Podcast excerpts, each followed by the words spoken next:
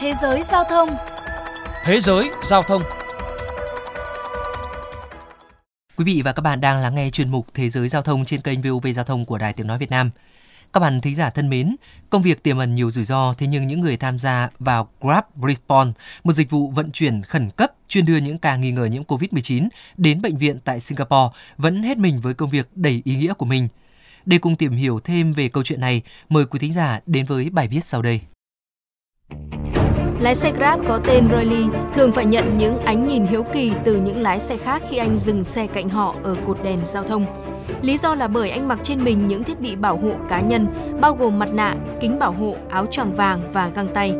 Anh Lee cười tươi cho biết. Đôi khi dừng chờ đèn đỏ, các tài xế bên cạnh nhìn tôi bằng ánh mắt kỳ lạ.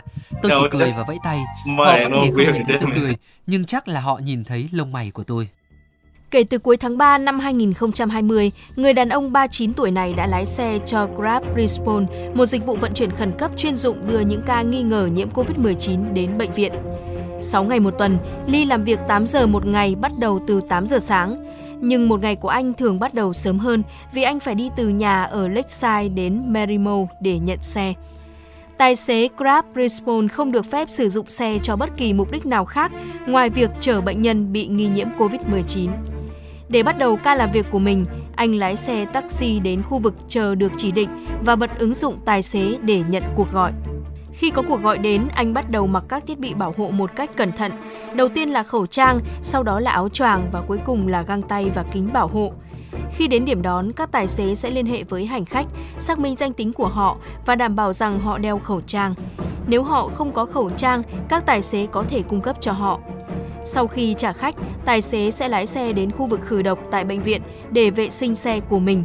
Các thiết bị bảo hộ phải được để trong một chiếc túi, sau đó vứt vào thùng rác sinh học. Quá trình đón và trả khách mất khoảng một giờ. Ly cười nhớ lại.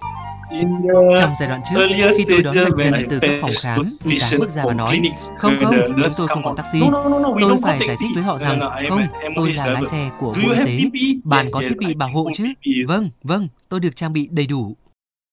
Thế nhưng việc lái xe khi đeo các thiết bị bảo hộ mới là một thách thức. Tài xế Lee nói. Trong 15 phút đầu tiên thì vẫn ổn, nhưng sau đó bạn bắt đầu đổ mồ hôi, kính bảo hộ của bạn bắt đầu mờ đi và việc tập trung trở nên khó khăn hơn. Khi đó tôi cảm thấy như là mình đang ở trong một cái nồi áp suất, khi nóng tràn khắp mặt. Tôi bắt đầu đổ mồ hôi và thấy buồn ngủ. Tôi thực sự nể phục các nhân viên y tế. Đối với tôi, vấn đề chỉ là trong nửa giờ hoặc là một giờ mà thôi. Sau khi hoàn thành công việc, tôi có thể ở trong xe để tận hưởng không khí mát mẻ. Dịch vụ Grab Response được thí điểm vào cuối tháng 3 năm 2020 là một phần trong sáng kiến của Bộ Y tế Singapore nhằm kết nối với các tài xế xe cho thuê cá nhân và taxi để đưa người nghi nhiễm COVID-19 đến bệnh viện. Bộ Y tế cho biết có hơn 500 tài xế được đào tạo sẵn sàng làm nhiệm vụ.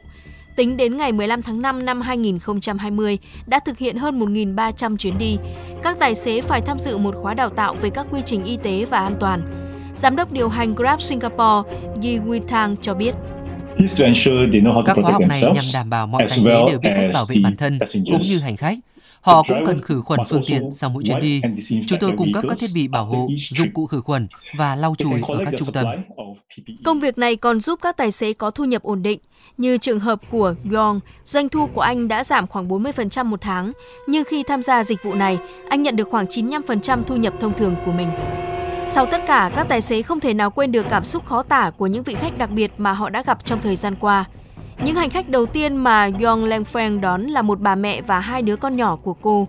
Và anh nhớ người mẹ đã nói với họ rằng điều gì sẽ xảy ra nếu chúng tôi có kết quả dương tính. Anh không thể làm gì nhiều ngoài việc đưa họ đến bệnh viện một cách an toàn. Khi họ xuống xe, anh chỉ biết nói, đừng lo lắng, chỉ cần tinh dưỡng thật tốt, tôi sẽ cầu nguyện cho bạn. Đồng cảm với Yong, tài xế Lee chia sẻ. Tôi có thể cảm nhận được sự lo lắng bất an của họ. Hy vọng rằng là trong thời gian tới, tôi không phải làm tài xế Grab Response đưa những người nghi nhiễm COVID-19 tới bệnh viện nữa.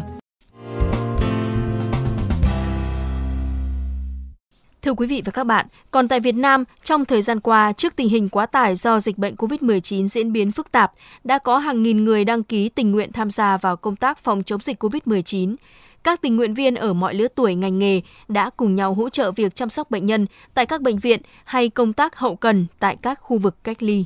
Đó là những nhiệm vụ không phải ai cũng dám làm. Hy vọng với tinh thần sung kích vì cộng đồng, sự chung sức của mọi người, dịch bệnh sẽ sớm bị đẩy lùi. Chuyên mục Thế giới Giao thông hôm nay xin được khép lại. Hẹn gặp lại các bạn trong những chuyên mục tiếp theo.